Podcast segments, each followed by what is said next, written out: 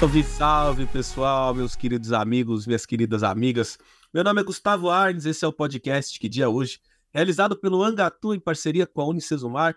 Hoje vou conversar com Marta Medeiros, ela que estará conosco aqui no Congresso Internacional de Felicidade. Ela é colunista do jornal Zero Hora e do Globo. Tem mais de 30 livros publicados entre poemas, crônicas, ficção e relatos de viagem. Todos livros aí Uh, vários livros também adaptados para o teatro, tem livros traduzidos na Espanha, França, Suíça, Inglaterra, Itália, além de diversas parcerias musicais com outros artistas. Marta Medeiros, seja muito bem-vinda. Que dia é hoje? Que dia é hoje? Hoje é um dia frio de julho aqui em Porto Alegre, dia de trabalhar, dia de conversar com vocês. Eu digo que frio em Porto Alegre, mas eu imagino que em Curitiba também não esteja fácil.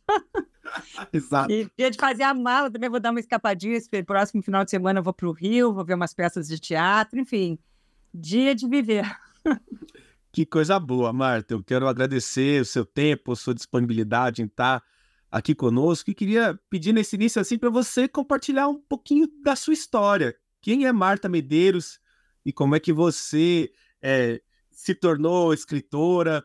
É, como é que você trouxe esse ponto da arte, da cultura aí para sua vida? Olha, já é uma história bem longa, bem longa. Uh, bom, vou, não vou, vou tentar resumir. Eu era uma publicitária, redatora publicitária, muitos anos atrás, e no paralelo escrevi alguns poemas, sempre com muita necessidade de me expressar, né? E a propaganda não dava conta disso, né? A propaganda me sustentava, né? Sustentava a minha independência. Mas o que me alimentava o espírito realmente já era literatura. Comecei com poesia mais adiante, eu dei um break na minha vida, fui morar no, no Chile, Santiago do Chile, lá comecei a escrever alguns textos. Quando eu voltei, passei a escrever crônicas em jornal. Nunca tinha feito isso, comecei no Jornal Zero Hora, de Porto Alegre, e fiquei 10 anos. No começo era assim, era uma aventura mesmo. Mas aí os leitores começaram a gostar, eu tinha uma coluna, daqui a pouco já eram duas por semana, e aquilo foi crescendo, Gustavo, assim, a, a revelia do meu desejo, até porque eu nem. Eu estava ali, era uma tentativa, era uma aventura mesmo, eu digo isso, era uma experiência. Mas deu super certo. Quando eu fiz 10 anos de zero hora, o Globo me convidou para escrever também né, para o jornal. E, nossa, daí foi realmente uma virada, porque o Globo tem um alcance nacional, né, não só regional. E, e, aí eu comecei a me animar, passei a escrever livros de ficção, comecei a publicar essas coletâneas de crônicas, né, para dar um, uma vida útil maior, né, porque a crônica é um gênero que sobrevive 24 horas só quando está publicada, pelo menos era assim quando né, a gente tinha só o jornal físico. Hoje não, né? Hoje a gente sabe que nada mais desaparece né, nesse mundo tecnológico. Mas foi isso. Então, uh, foi, é uma carreira longa já, com mais de 30 anos. Uh, posso chamar de bem-sucedida. Assim, eu tenho uma fidelização de leitores muito legal. Assim, eu sou muito grata à maneira como eu fui recebida. E a propaganda acabou ficando para trás. E é isso. E como tu falou, já são 30 livros, um monte de adaptações para teatro. Então, hoje eu sou uma pessoa, uh, sou uma escritora mas ao mesmo tempo, assim, uh, eu estou circulando por todas as artes, entende? Eu estou sempre ligada ao teatro, à música, ao cinema, e isso é, assim, realmente uma benção, né? A gente poder viver o que a gente gosta de fazer e fazer diferença na vida de outras pessoas. Certamente. Você se sentiu insegura, Marta, no início? Como é que foi esse processo, assim, que... Acho que achei bonito isso que você disse, assim, que você sempre teve essa necessidade de se expressar, né? E você fazia isso através da sua poesia e, de repente, as suas crônicas foram aí ganhando o mundo, né? Ganhando publicidade, se destacando, enfim, chegando em mais pessoas. Hoje, com a internet, realmente, né? Não existe mais distância, existe barreira, mais fronteira. tempo... Exatamente. Mas eu queria saber nesse início, assim, como é que foi isso para você? Você sentiu uma certa insegurança de estar de, de tá levando essa sua expressão, que é uma expressão pessoal também para o público. Muito. Não é, a crônica é muito pessoal. Sabe que aquela coisa da gente não estar tá entendendo exatamente o que está acontecendo? Eu me sinto mais insegura hoje, Gustavo, por mais louco que isso possa parecer, já tendo uma super experiência e tal, Uh, eu não sei se a palavra é insegurança, mas eu sou muito mais cuidadosa hoje. Eu acho que eu tenho muito mais responsabilidade, justamente por já ter um nome, por as pessoas terem uma espécie de expectativa. Então, e a gente sabe que também escrever hoje, é, as pessoas estão com a antena muito ligada, está todo mundo né, te vigiando e te julgando, né? Então, existe uma certa patrulha também. Quer dizer, que por um lado é legal, quer dizer, tu não pode mais errar, sabe? Claro, todo mundo pode errar, mas tu não pode ser inconsequente, sabe? Tu não pode ser irresponsável. Uh, nós estamos num mundo em transição, valores né, estão sendo transformados, existe aí um novo mundo surgindo que é muito interessante, né, de inclusão e tudo. Então, tu, tu não pode dizer qualquer besteira e passar por piadinha. Então, hoje, que te, eu, eu, com toda a experiência que eu tenho, me sinto um pouco mais insegura do que lá atrás, onde realmente eu encarei tudo como uma aventura, não esperava que ia ser uma carreira tão longeva, né? Eu vinha da publicidade, de repente me convidam para escrever crônicas. Eu digo, ah, daqui a pouco isso aí vai durar seis meses, é, é uma brincadeira, é uma experiência, vamos ver qual é. Então, assim, eu fui de sangue doce total, levando muito na brincadeira, e que bom que deu tudo certo. E, mas, claro, daí isso vem com a maturidade, daí tu começa a entender que aquilo ali não é uma brincadeira nem uma aventura, é realmente uma carreira profissional, e aí tu tem que honrar, né, essa carreira. Que bacana. Você sabe que eu tenho um amigo que é poeta aqui em Curitiba, que ele falou a mesma coisa. Assim, eu perguntei para ele sobre o início, ele falou assim: Nossa, ele ficou pensando, assim, ele falou: Puxa, eu era tão jovem que eu acho que eu nem me dei conta bem do que estava acontecendo. Eu gostava de fazer poesia, eu só ia fazendo, sabe? E ele falou a mesma coisa. Ele falou que hoje ele sente. É, ele sente é, assim como você falou, não é sabe uma insegurança, nem uma certa preocupação, mas é ele sente que ele precisa talvez é, olhar um pouquinho mais, com um pouco mais de cuidado, né, para aquilo que ele está colocando, justamente pela proporção que ganha, justamente claro. porque as pessoas às vezes colocam olhares e recortam trechos que então ele tem que cuidar mesmo assim. Então, Isso, é, eu acho que... que, a palavra a palavra é responsabilidade, eu acho. É. A gente tem que fazer o trabalho com realmente responsabilidade, porque aquilo que para ti, eu estou aqui nessa minha sala, estou escrevendo, está vendo tudo que eu penso e sinto, mas isso vai repercutir na vida de pessoas que eu não conheço e que eu não sei o que estão vivendo. Então, para mim, pode ser uma frasezinha espirituosa, mas para outra pessoa aquilo pode fazer uh, realmente diferença, ela pode levar aquilo muito mais a sério do que eu.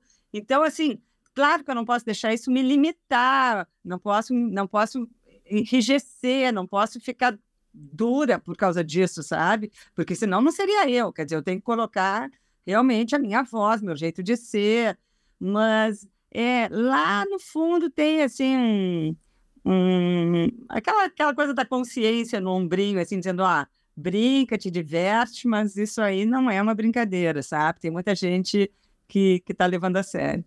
E, e a crônica, Marta, ela tem assim um certo ritmo, né? Porque você precisa produzir, você tem as suas colunas, elas são determinados dias, então é, muitas vezes não dá para se dar bem ao luxo assim de, puxa, hoje não estou inspirada, não estou muito afim de escrever, vou deixar para amanhã, porque o, o, o, ritmo ele precisa ser constante. Então, como é que funciona essa parte da inspiração para você? É, inspiração é uma palavra bem romântica, né? não existe. Eu tô todos os dias no computador, tendo ou não tendo que entregar um texto, eu estou sempre produzindo, a não ser que eu não esteja aqui em Porto Alegre, que, eu não esteja no meu escritório. Porque tem isso, eu me dou o direito de, se eu sair do meu ambiente de trabalho, por exemplo, eu falei agora, né? Estou indo amanhã para o Rio, vou, tenho compromissos lá, daí eu não trabalho lá, trabalho no sentido de sentar e escrever. Lá eu estou com a antena ligada, captando, indo ao teatro, falando com amigos, e depois eu recolho esse material, chego aqui e começo a trabalhar de novo. Mas uh, essa pressão é interessante porque te obriga né, a estar tá sempre produzindo. E eu não fico esperando a inspiração, não. Tem vezes, Gustavo, que eu sento na frente do computador e não sai nada, nada. Fico ali, dou uma remada ali, tento, tento. Não é o dia.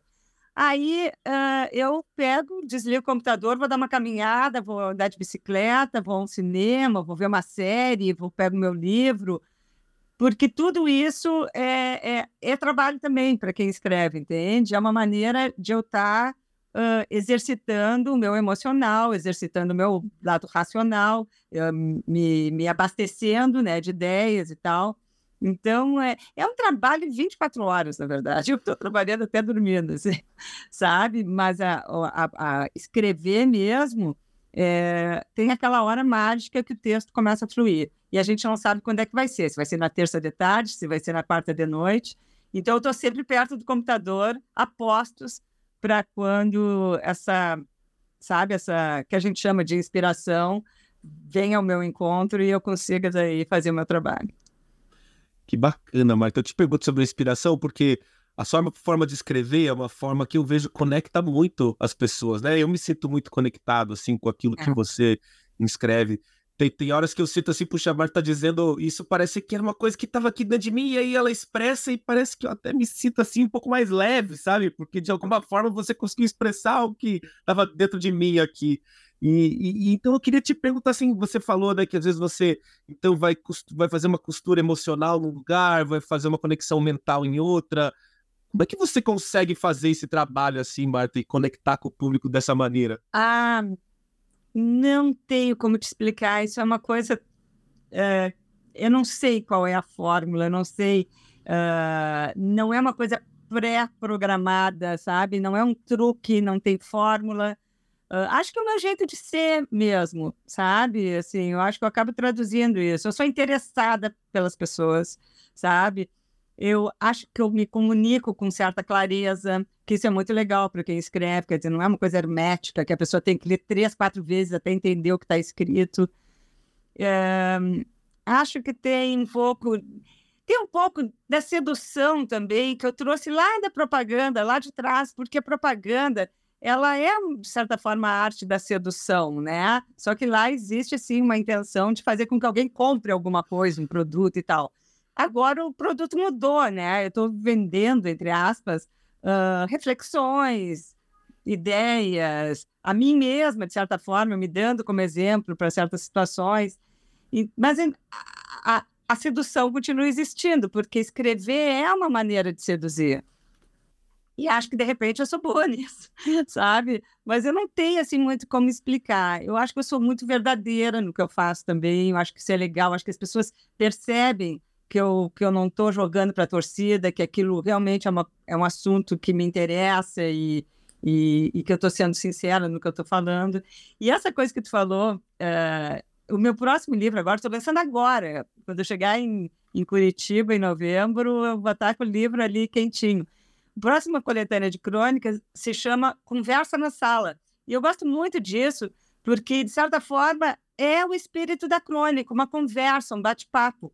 Né? Então eu, eu gostei muito desse título e também porque ele é um pouco nostálgico, né? Ele, ele resgata uma coisa que quase não existe mais, que é uma conversa presencial, né? Hoje em dia está todo mundo hipnotizado pelas redes, né? Conversando com seguidores estranhos, ninguém mais uh, tem aquele tempo de sentar e trocar uma ideia de verdade. Então, eu acho que a crônica, de certa forma, é isso. É aquela hora que tu para ali, três minutos, quatro minutos, para trocar uma ideia, porque não deixa de ser uma troca, né? Entre quem escreve e quem lê. Com certeza, muito interessante. Você sabe que durante esses já muitos anos aqui de congresso, né? a gente está chegando na nossa sexta edição, é, e eu pude perceber assim como alguns palestrantes criam uma conexão com o público num lugar muito profundo. É, muitas vezes, assim, inesperado, né? Palestrantes pouco conhecidos, enfim. E aí eu pude perceber que, assim, existem palestras que são palestras excelentes, que são técnicas, que são é, é, bonitas, que emocionam também. Agora, tem outros palestrantes que parece que não têm toda essa técnica, vamos chamar assim, mas que falam da sua verdade, sabe? E que essa conexão com a sua verdade acaba conectando com o público de uma maneira também bastante profunda. Acho que é isso que você falou um pouco, né? Nessa tentativa assim de tentar é, explicar um pouco do que acontece, né?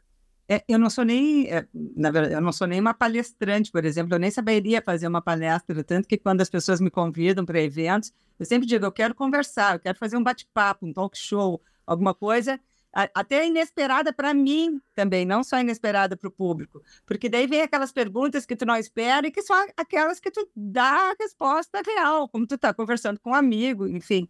E, e, acho que daí as pessoas acabam uh, captando melhor a tua essência, sabe? Tu não vem com aquilo decorado, muito formatado. E, então, eu acho que é isso. E a crônica, de certa forma, claro, que ela não é tão espontânea assim, porque, óbvio, eu escrevo reescrevo e reescrevo até ela ficar com uma cara apresentável. Mas uh, não, o, o tom não deixa de ser de um bate-papo. Interessante. Interessante também, Marta, você mencionou é, como essa. É, é, a publicitária, né, ainda está aí, inclusive quando redige os textos, né? Esses dias eu estava vendo um, amigo que passou aqui pelo Congresso também, deu palestra chamado Gustavo Tanaka, ele estava falando sobre transição de carreira, e que normalmente parece que a gente quer ir do ponto A para o B, né? Onde a gente é algo e a gente quer deixar de ser aquele algo para se tornar algo diferente ou fazer algo diferente. E como essa transição não é fácil, né? Parece que às vezes tem uma força gravitacional, assim, que acaba nos puxando de novo lá para onde a gente não quer mais estar, enfim. E, e ele fez um outro desenho que mostrou como, na verdade, essa transição não é uma transição que você sai de um lugar e começa de outro do nada, porque você segue sendo uma pessoa inteira que juntou uma bagagem em certos lugares, né? Não é nem um determinado lugar, e como você quer expandir essa sua área de atuação de outras formas, formas às vezes talvez até muito diferentes, mas toda aquela bagagem prévia, ela, ela segue sendo útil, né? Sem e eu acho que é isso que você mencionou aqui. Até porque é a mesma área, nós estamos dentro de uma área de comunicação eu, mesmo sendo publicitária e, e, a serviço de um cliente que queria vender um produto e tal, quer dizer, é uma arte mais, total, mais comercial, não, totalmente comercial, ainda assim eu me valia muito da, de aspectos artísticos, quer dizer, a propaganda trabalha com música, trabalha com cinema, com fotografia, uh, com atores, né, comerciais. Então, ali eu já estava me alimentando, de certa forma, uh, para vir a ser o que eu acabei sendo e não sabia na época. É completamente diferente se eu tivesse largado a propaganda para ser uma, uma cirurgiã, sabe? Uma, trabalhar com, com, sei lá, com medicina, com alguma coisa assim, que daí realmente seria um, uma, uma ruptura talvez o que eu tivesse feito antes não fosse tão útil. Mas no caso da propaganda, nossa, eu não fui um tempo perdido, sabe? A propaganda ela é concisa, ela é sintética, né, na sua comunicação. Então, para mim foi muito ah, não deixou de ser uma escola para depois quando a crônica também é um texto muito sintético, muito objetivo. Então, uh, tudo se mistura, né? E tudo é a vida da gente. E, e, e, como quem escreve se coloca muito, então é natural que tudo que eu viva acabe aparecendo no meu texto. E não só questões de profissionais, mas inclusive questões íntimas. Então, quando eu era mãe de crianças pequenas, por exemplo, tá? Quando minhas filhas tinham dois, três anos. Natural que eu acabasse falando mais sobre a maternidade e tal. Quer dizer, hoje são duas mulheres, eu estou em outra história, já não, né, não, não sou mais casada com o pai delas, tenho outra relação. Como é que se faz, né? Como é que se sai de um casamento? Daí começa a ter outra relação na maturidade. É natural que eu acabe escrevendo sobre isso.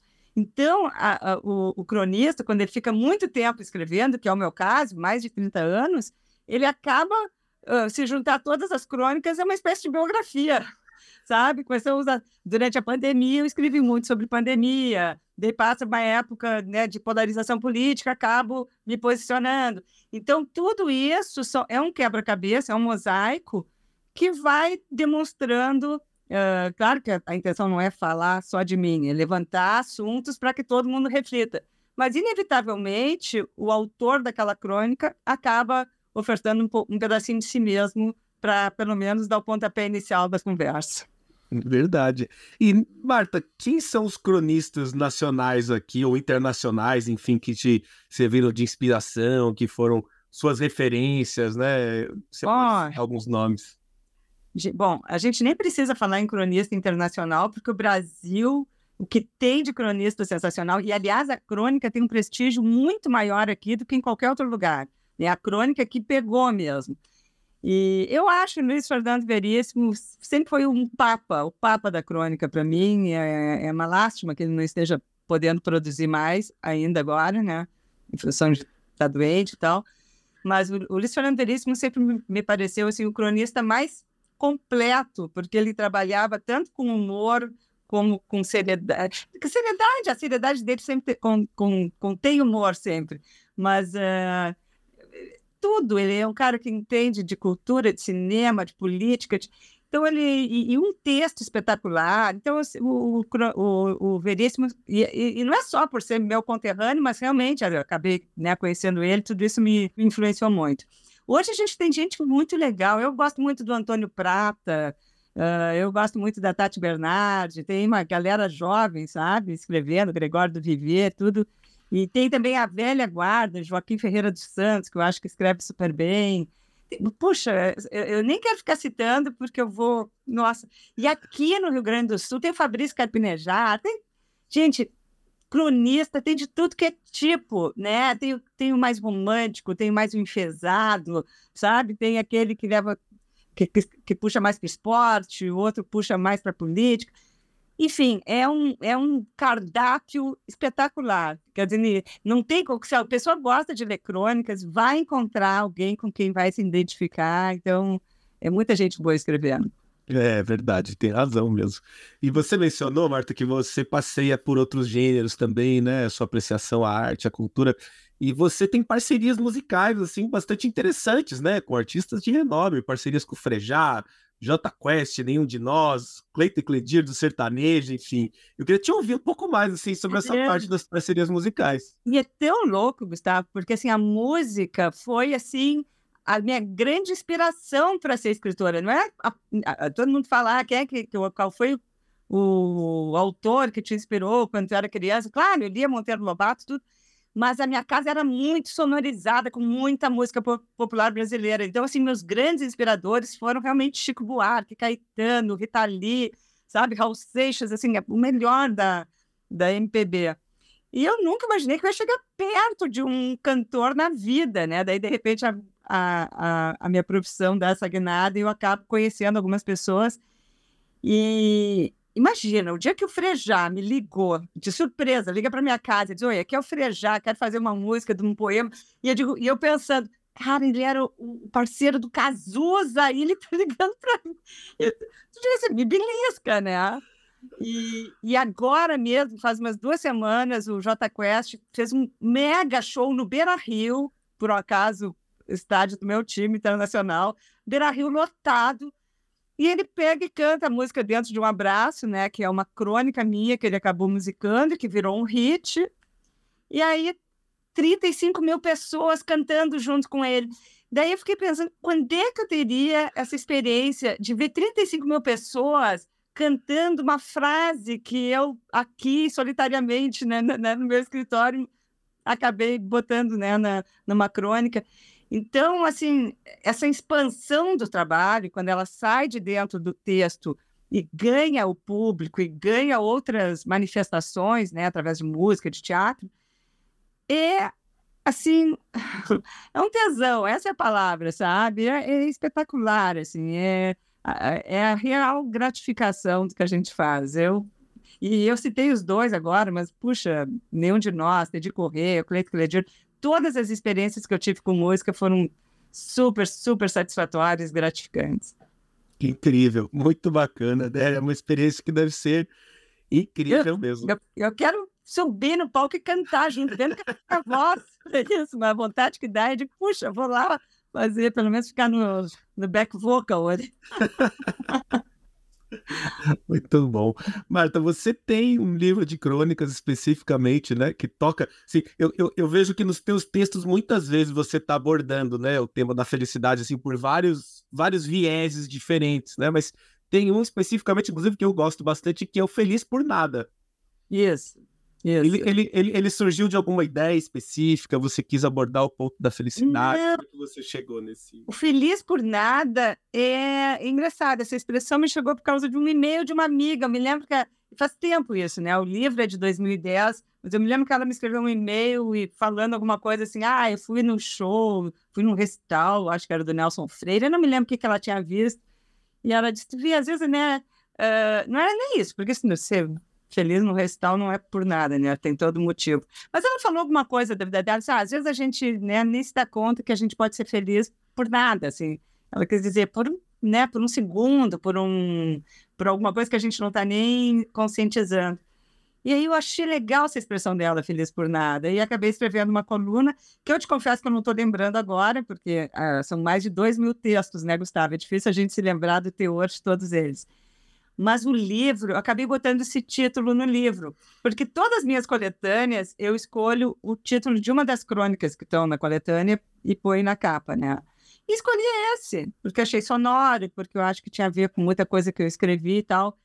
E é incrível que esse livro é o meu livro mais vendido. Ele está na marca, assim, milagrosa de 63 edições. Imagina, está na 73 edição. Isso é um milagre editorial. E às vezes eu fico pensando por quê, né? Porque ele é um livro legal, mas eu tenho Doidas e Santas, eu tenho uh, Simples Assim, eu tenho outras coletâneas, e, e que são mais ou menos a mesma coisa, reunião de crônicas publicadas em jornal. E eu acho que a palavra feliz fez toda a diferença, porque as pessoas ainda uh, buscam a felicidade. E está certo que eh, tem que buscar mesmo, mas a gente, é bom a gente discutir esse assunto, porque a felicidade deixou de ser né, aquele trio que a gente. Ah, é, amor, dinheiro e saúde. Se tu tiver essas três coisas, pronto, está resolvido, vai ser feliz. E a gente sabe que é um assunto muito mais complexo e a felicidade é um guarda-chuva que cabe também tristeza, nostalgia, né, desapontamento, que essa é a grande felicidade, de saber lidar com aquilo que dá errado, né? Porque saber lidar com o que dá certo é fácil, né? A felicidade mesmo é de saber lidar com, o que dá errado. E todos os dias alguma coisa vai dar errado, né? Porque somos humanos, né? Nem tudo dá certo.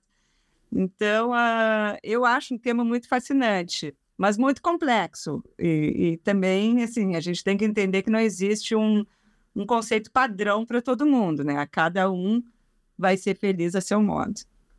Ou infeliz a seu modo também.